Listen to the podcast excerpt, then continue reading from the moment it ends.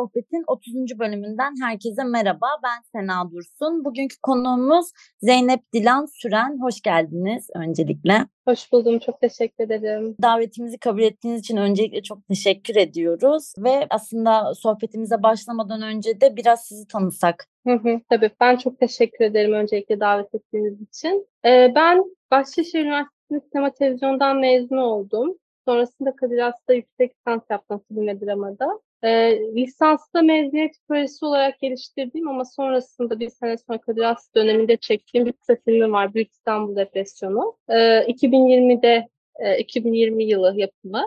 İşte şimdi de uzun metrajıma çalışıyorum. Başka bir kısa filme çalışıyorum. Bu şekilde devam ediyorum. Evet. Ben böyle aslında sizin sürecinizi de dinlemek için ilk sorum da bununla ilgili. Lise yıllarınızdan beri aslında sinema ile bir ilişkiniz varmış. E, bu süreci biraz sizden dinleyebilir miyiz?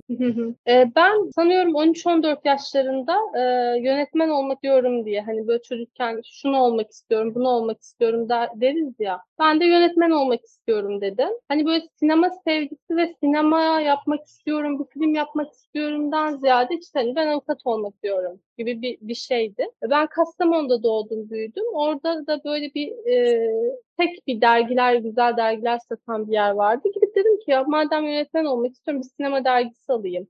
Sonra böyle işte ortaokul zamanında böyle sinema dergilerini okumaya başladım ama filmleri izlemiyorum bu arada. Hani o zaman böyle filmlere ulaşmak da o kadar kolay değil. İşte e, 2006, 2007, 2008 yılları. E, ve işte böyle okuyorum. Filmlerin yorumlarını okuyorum, e, şeylerini okuyorum. Sonra böyle gittikçe böyle işte mesela büyük ihtimalle bir dergide görmüşümdür işte çocuklar için kısa film yarışması. Ya ben bir kısa film yapayım o zaman. Sonra oturdum düşündüm. Bir kısa film kafamda kurmaya başladım. E, sonra ben bayağı tutuldum yani hani bir de bende aslında hani e, sinema ile ilgili değil ama mesela şey vardı. Çok küçükken işte ben tiyatro yapacağım. işte e, hadi arkadaşları toplayıp bir oyun çıkaralım, insanlara gösterelim. Bir hikaye yazayım. Yani kurmaca zaten vardı ama hani bunun böyle sinemaya dair bir şey yoktu.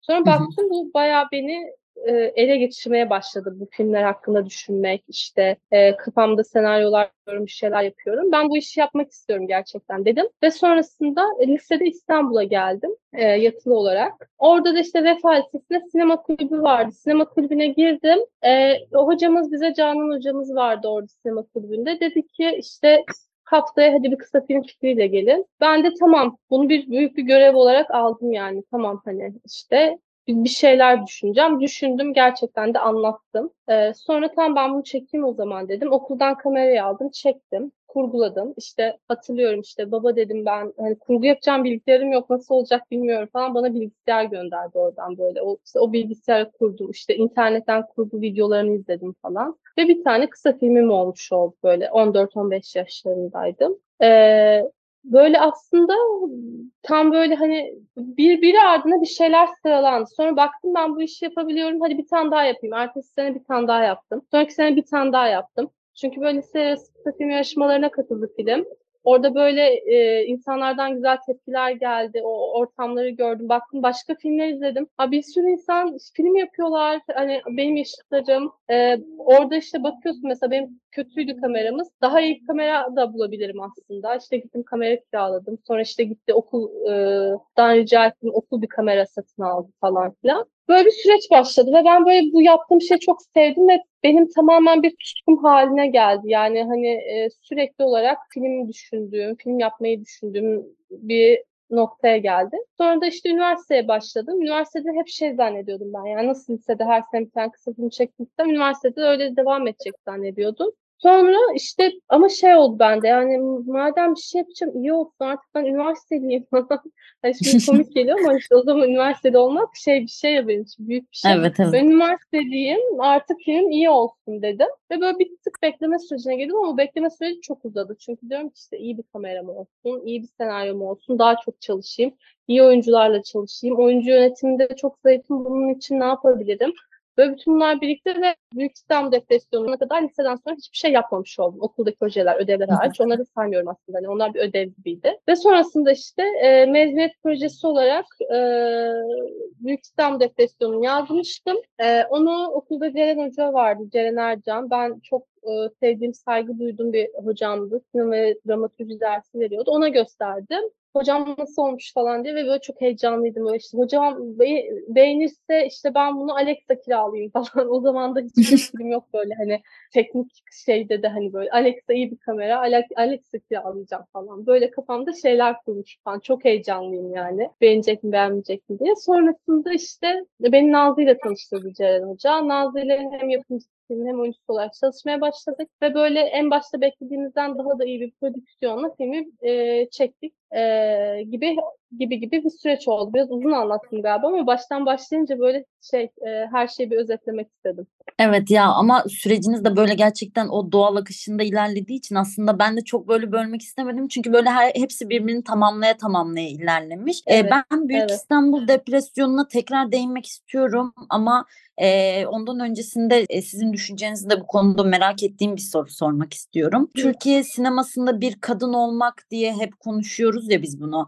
Bu konuda sizin fikirleriniz ne? Sinema sektöründe bir kadın olmak, bir kadın yönetmen olmak hakkında düşüncelerinizi merak ediyorum. Evet, yani kadın olmak e, dünyada zor bir şey. Her alanda zor bir şey. Ailede zor bir şey. Sokakta zor bir şey. Okulda, e, bir toplantıda, derste, kadın olduğumuzu sürekli olarak hissettiğimiz bir durumun içinde yaşıyoruz. Bazen bunun farkında oluyoruz, bazen olmuyoruz. Farkında olmamak bence daha kötü bu arada. Yani bir şey yaşıyorum ama ben şu an ne yaşıyorum, bunu neden yaşadım, kadın olduğum için olduğunu anladığım zaman ha diyorum bunun bir ismi var. Ee, yani en basitinden mansplaining dediğimiz bir kavram artık çok çok kullandığımız bir şey girdi hayatımıza. Ben bunu daha öncesinde bunun mansplaining adını vermeden yaşadığım zaman inanılmaz huzursuz oluyordum. Yani sanki bu yaşadığım şey Allah'ım çok kötü hissediyorum. Yani nefret ediyorum kendimden de fikirlerimden de niye böyle oldu? Ama sonra ben bunun bir bir dakika ya ben bunu aslında bir erkek tarafından bir kadın olduğum için bunu yaşadım. O karşımdaki kişi başka bir erkeğe bu şekilde davranmıyor. Ee, fark ettiğim zaman yine sinirleniyorum, yine üzülüyorum, bir şey yaşıyorum ama bir dakika diyorum. Bunun bir adı var ve bu, bu bir eşitsizlikten doğan bir durum. Ben bununla mücadele edebilirim. Yani bir şeyin ismini koyduğumuz zaman bununla nasıl mücadele edeceğimizi de tartışmaya imkan doğuyor ya. Evet. Böyle bir noktadan zaten hani e, sinema yapmak istemeye gelene kadar, film yapmaya gelene kadar bir kadın olarak bir sürü bir sürü ezilen olma durumuyla karşı karşıya kalıyoruz. E bu da neye elimize atarsak atalım bizim için bir dezavantaj. Yani sen hangi mesleği yapmak istersen yap, kadın olmanın dezavantajını yaşayacaksın. E sinemada da tabii ki oluyor. Çünkü sinema, film yapmak, yönetmen olmak bir özgüven işi, insanları ikna etme işi. Yani ben bir film yapmak istiyorum dediğinde önce çevrendeki insanları, aileni, yakınlarını, sana para verecek insanları, seninle birlikte çalışacak insanları ikna etmen gerekiyor. Bu da bir özgüven gerekiyor.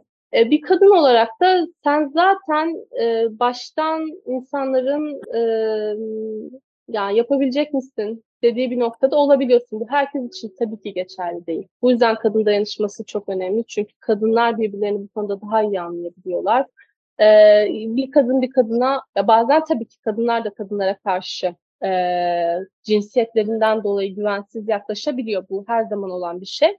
Ama tabii ki çok daha az bir erkeğin şeyine göre bence. Bilmiyorum durumdan duruma değişir. E, böyle bir noktada da tabii ki sinemada da kadın olmanın bir sürü zorluğu var. Ha, buraya geldikten sonra bir sette kadın olmak çok zor bir şey zaten. Çünkü çok yoğun, çok erkeklerin e, fazla e, sayıda olduğu bir ortam, orada farklı bir dil oluşuyor. E, orada yani sadece yönetmen olarak bulunmak değil, işte kostüm asistanı olarak, sanat asistan olarak, görüntü asistanı, kamera asistanı olarak bütün pozisyonlarda bulunmanın kendi içerisinde farklı zorlukları var. E, ben mesela kostüm asistanlığı yaptım üniversite son sınıfta. Ben gerçekten e, hayatımın deneyimlerinden biri. Ben niye böyle bir deneyim yaşıyorum şu anda? Hani ne yaşıyorum ben? Bunu anlamam setin 3 haftalık bir setti. Setin bitmesine denk geldim. E, bu yüzden de o basamakları çıkarken kariyer basamaklarını sette e, bir sürü zorlukla karşılaşıyorsun yani. E, böyle başka daha spesifik bir şey de konuşabiliriz. Yani sette veya sektörde ya da sinemada ya da yönetmen olarak kadın olmak, yazar olarak kadın olmak. Yani mesela yazar olarak kadın olmak demişken mesela kadın hikayeleri anlatmakla ilgili bir etiket oluyor. Bu bence hiç kötü bir şey değil. Çünkü benim anlattığım hikayelerin baş karakterleri kadınlar ve ben bunda bir sıkıntı görmüyorum. Bu böyle anılmakta da bir sıkıntı yok bence. Ama tabii ki yani neden hani yani bir erkek erkeklerin hikayesini anlattığı zaman erkek hikayeleri anlatan bir yönetmen olmuyor da ben bir kadın olarak kadınların hikayesini anlattığımda kadın hikayeleri anlatan bir yönetmen oluyorum mesela. Hani orada bir azınlık olma durumu var. Ve sen bu azınlık olma durumuyla mücadele ediyorsun. Ve yetmediği gibi bir de şöyle bir şey çıktı ya işte kadınlara daha çok bilmem ne oluyor. Kadınlar daha avantajlı. Kadın hikayesi anlatıyorsun o alırsın bir şeyler. Hani bu anlayışlar insanı çok yıpratabiliyor. Hiç e, hoşuma giden şeyler değil. Çünkü sen zaten dezavantajlısın. Doğumundan itibaren bir şeyler yapmaya çalışmışsın. Bir şey ortaya koymuşsun. Bir de burada sen avantajlı bir duruma düş, girebilir misin gibi artık e, toplumdaki bazı durumlardan dolayı. Ben bunun bir gerçekçiliğin olduğunu da düşünüyorum. E, yazar olarak da hani böyle bir e, yanı var yazar yönetmen olarak. E, hani sanki böyle bilerek bir şey yapıyormuşsun gibi. Hayır değil. Yani ben nasıl ki bir e, işte çok beğendiğimiz, çok sevdiğimiz o erkek yönetmenler e, çok erkeklerin hikayesini anlatıyorsa ve biz buna sadece sinema olarak izliyorsak ben de sadece anlatmak istediğim hikayeleri anlatıyorum. Yani daha fazlası değil. Yani ben kadın hikayeleri anlatmaya çalışmıyorum. Hani kadın olmanın aslında bir sürü içerik olarak da setteki şey olarak da bir sürü bir sürü bir sürü bir sürü e, garip grup durumlar içine sokuyor seni yani. Evet kesinlikle ya bence çok güzel açıkladınız. Bir de böyle şeyler bence konuşuldukça bir tık daha aşılabilir diye düşünüyorum. Hani konuşmaktan kaçıp bunları yok saymak, hani olmuyormuş Evet. gibi davranmak, üstünü kapatmak oluyor ve bence hani kadın olarak Kesinlikle. bizim bunu yapmamamız gerekiyor. Ee, bir de hani sizin bahsettiğiniz gibi böyle işte kadın hikayeleri anlatan kadın yönetmenler ya da yazarlar hani direkt bir etiket, direkt bir e, yafta gibi oluyor aslında. Yani iyi bir yönden yaptıklarını düşünseler dahi e, bu konuda söylediklerinize çok katılıyorum. E, buradan e, Büyük İstanbul Depresyonu'na geçmek istiyorum tekrardan. Ne zaman izlemiştim? Geçen sene galiba. Böyle Mubi'yi ilk keşfettiğim zamanlardı. Ben biraz geç kaldım orada. O sırada da işte Büyük İstanbul Depresyonu'nu izlemiştim ve çok beğenmiştim. Böyle üç kere dört kere üst üste izlediğimi hatırlıyorum. Ya. Benim için böyle sizinle bunu konuşmak da çok şu an keyifli ve heyecanlıyım çok. Filmin biraz giriş yaptık aslında ortaya çıkışına ama hani o e, set süreci sonrasındaki süreçler nasıl oldu onu sizden dinlemeyi çok istiyorum. Hı hı. Ee, ya evet bir giriş yaptık zaten. Benim mezuniyet projemdi. Ee, sonrasında biraz büyüdü işler. Bizim prodüksiyonu daha iyi yapalım dedik. Bu yüzden e, beklediğimizden bir sene sonra çektik. O bir sene içerisinde de para arama süreci, filmi geliştirme süreci oldu. Ee, çok e, uyumlu, güzel. Benim için e, çok e, unutulmaz bir set deneyimi oldu diyebilirim kesinlikle.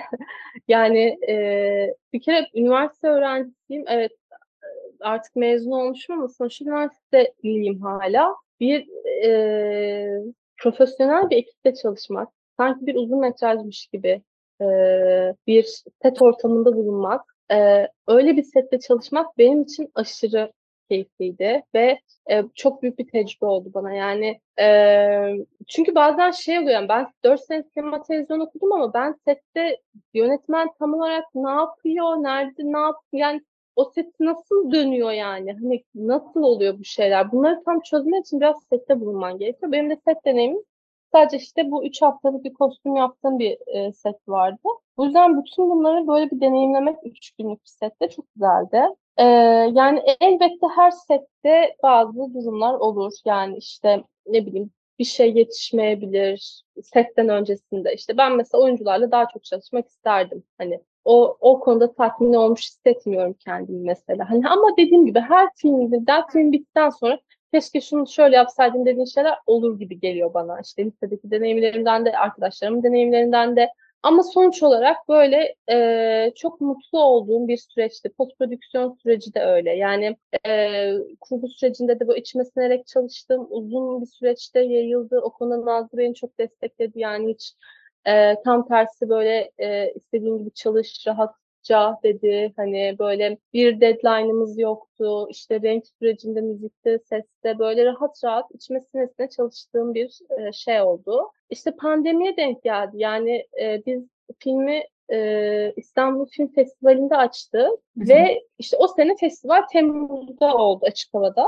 E, böyle bir pandemi vardı hayatımızda yani o film süreciyle birlikte e, işte Saraybosna'ya gidecektik. Biletlerimize kadar alınmıştı. Sonra dediler ki biz online yapıyoruz. İşte e, böyle bir festival sürecimiz birazcık pandemiye geldiği için online ile geçti. Ama ben bundan çok memnunum bu arada. Çünkü e, çok daha fazla insana ulaştı film. Yani bir anda işte e, film festivalleri bunu online yapıyoruz. Hadi gelin izleyin dediler ve çok daha fazla insan izledi. Hani o açıdan bir şey hissetmiyorum. E, yani sıkıntı hissetmiyorum. Öyle. Böyle hani e, filmde de yeni mezun iş arayan iki genç kadının hikayesini izliyoruz. Böyle birazcık filmin konusundan da bahsedelim diyecektim. Evet yani ya bu çok ben benim korkularımdan yola çıkmış bir film diyebilirim. Yani ben daha mezun olmadan sanki mezun olmuş gibi bazen olur ya insanlar. Yani ben çok öyleyim hani anksiyete galiba öyle bir şey. Olmamış bir şeyin korkusunu yaşamak. Hani ah ya işte mezun olduğumda iş bulamazsam ve işte ne olacak o zaman ben ne yapacağım işte e, hani hangi işe gireceğim işte falan filan derken bir de bende şöyle bir şey vardı. Yani e, lisede çektiğim son kısa film Rosalie'den sonra ben sinema ile ilgili biraz sürecin uzaması bence onunla da ilgili. E, sinema ile ilgili büyük bir sorgulamaya giriştim. Çünkü o film benim bilmediğim dünya ile e, ilgili anlattığım bir hikayeydi. Bir kitaptan çok etkilenip böyle bir gecede yazdığımda çok etkilenerek işte çok ağlayarak falan yazdığım bir hikayeydi ama ondan sonra şey düşündüm yani hani salt hikaye yani bir ilginç bir şey görüyorsun ve onu hikayeleştirip anlatıyorsun yani böyle bir şey mi bu? Yani ben kendimi çok sorguladım ve böyle başka şeyler izleyerek, düşünerek şöyle bir şeye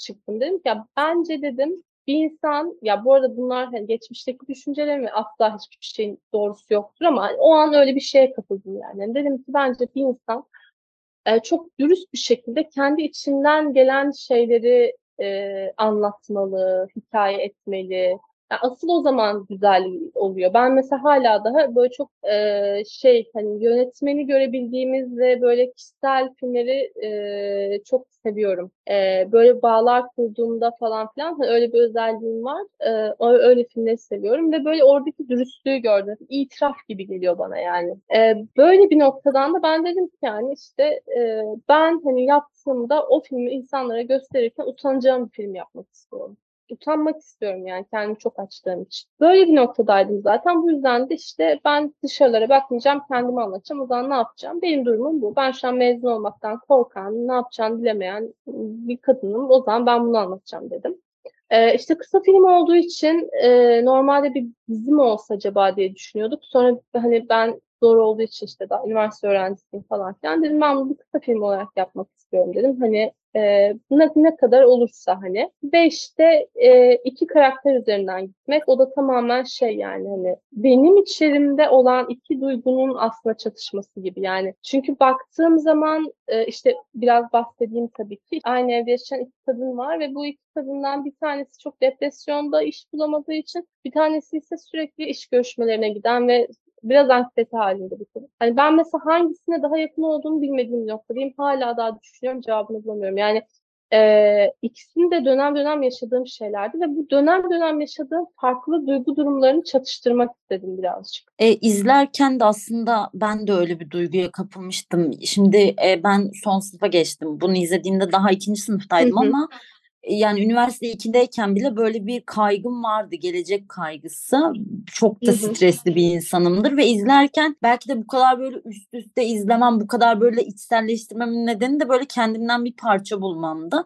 O yüzden hmm. mesela siz kendi kaygınızı aslında orada anlatırken bu da çok samimi geldiği için izleyici de kendinden bir şey buluyor diye yani ben bir izleyici olarak tamamen yorum yapıyorum. Hı hı. Ee, onu söylemek istedim çünkü gerçekten çok çok samimiyet dolu bir filmdi bence. Bana da daha böyle e, gerçek geliyor. Evet, evet. Yani ben de dediğim gibi izleyici olarak orada hani yazarın yönetmenin orada bir derdi olduğunu yani derdin değilse bir şey onunla ilgili bir hikaye anlatmak hikaye anlatırken çok eğlenebilirim ve o hikaye izlerken insanlar da çok etkilenebilir ama başka bir şey var orada. Bir dürüstlük, böyle kendinden çıkan o itirafı e, hissetmek. Yani bir arkadaşla konuşurken mesela işte biz konuşuyoruz mesela. Ben kendimden bahsediyorum. Ne kadar zor bir mezuniyet süreci yaşadığımdan bahsediyorum. Siz de işte diyorsunuz ki işte ya ben de bunu yaşadım mesela. Bu çok değerli geliyor bana. Evet. Aslında e, filmin sizine bahsettiğiniz festival süreçlerinden pandemiye denk geldi ama böyle o süreçteki sizin hisleriniz nasıldı? O işte pandemiyle birlikte gelen o online dediğimiz festival süreciniz nasıldı? Böyle biraz bunları da aslında dinlemek istiyorum. Yani e, işte İstanbul Film Festivali'nde çok güzel e, Sabancı Müzesi'nde bir açık hava gösterimiyle başladı ve dedim yani ne kadar güzel oldu. hani, e, e, yani güzeldi. Sonra işte Saraybosna'ya gidemedik. Saraybosna Film Festivali'ne seçildik öğrenci yarışmasına. Gidemedik ama işte o da online oldu.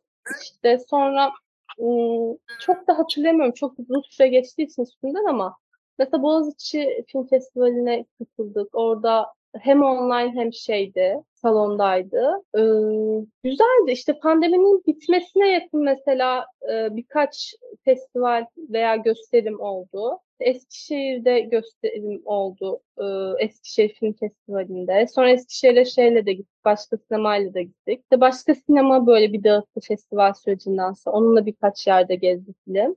İşte mesela Irak'a gitti. Kuzey, Kuzey Irak aynen. Irak Duhok Film Festivali var mesela. Oradan yarıştı kısa film, uluslararası kısa film yarışmasında. O çok güzel bir deneyimdi. Yani böyle şey farklı farklı yerlerden güzel tepkiler almak e, farklı ülkelerden işte e, tatlı oldu yani. Güzel bir festival süreci vardı. Yani ben memnunum.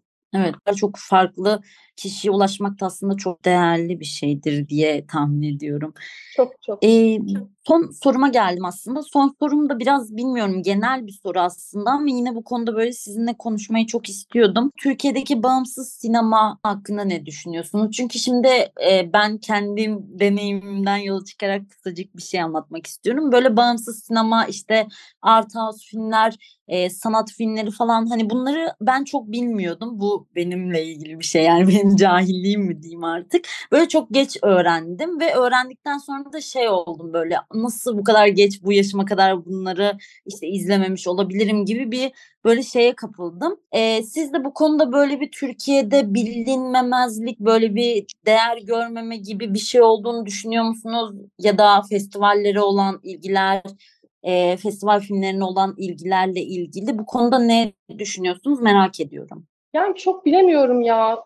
Gerçekten bilmiyorum. Çünkü şöyle ben işte e, dedim ya sinema dergileriyle başladı benim şeyim. Sinema dergisiydi hatta kapandı sonra. Yani bu yüzden aslında mesela ben işte daha liseye başlamadan işte Zeki Demirkubuz izliyordum. Reha Erdem izliyordum. Nuri Bilge Ceylan izleyemiyordum. Sıkılıyordum ona. Ona böyle üniversitede falan e, izleyebildim. Yani benim hep çok sevdiğim ve çok ilgimi çeken Türkiye sineması bir sinema. Yani ben mesela iyi bir film izlediğimde Türkiye sinemasında e, yurt dışından izlediğim bir filme göre çok çok daha fazla heyecanlanıyorum. Yani çok e, çok seviyorum ben. yani e, insanlar ne kadar ilgileniyor, ne kadar ilgilenmiyor onu çok takip edemiyorum. Ama ben e, iyi filmler izlediğimde çok heyecanlanıyorum yani e, Türkiye sinema, bağımsız sinemadan. Ve o bana çok büyük bir motivasyon oluyor. Hani ben de yapabilirim.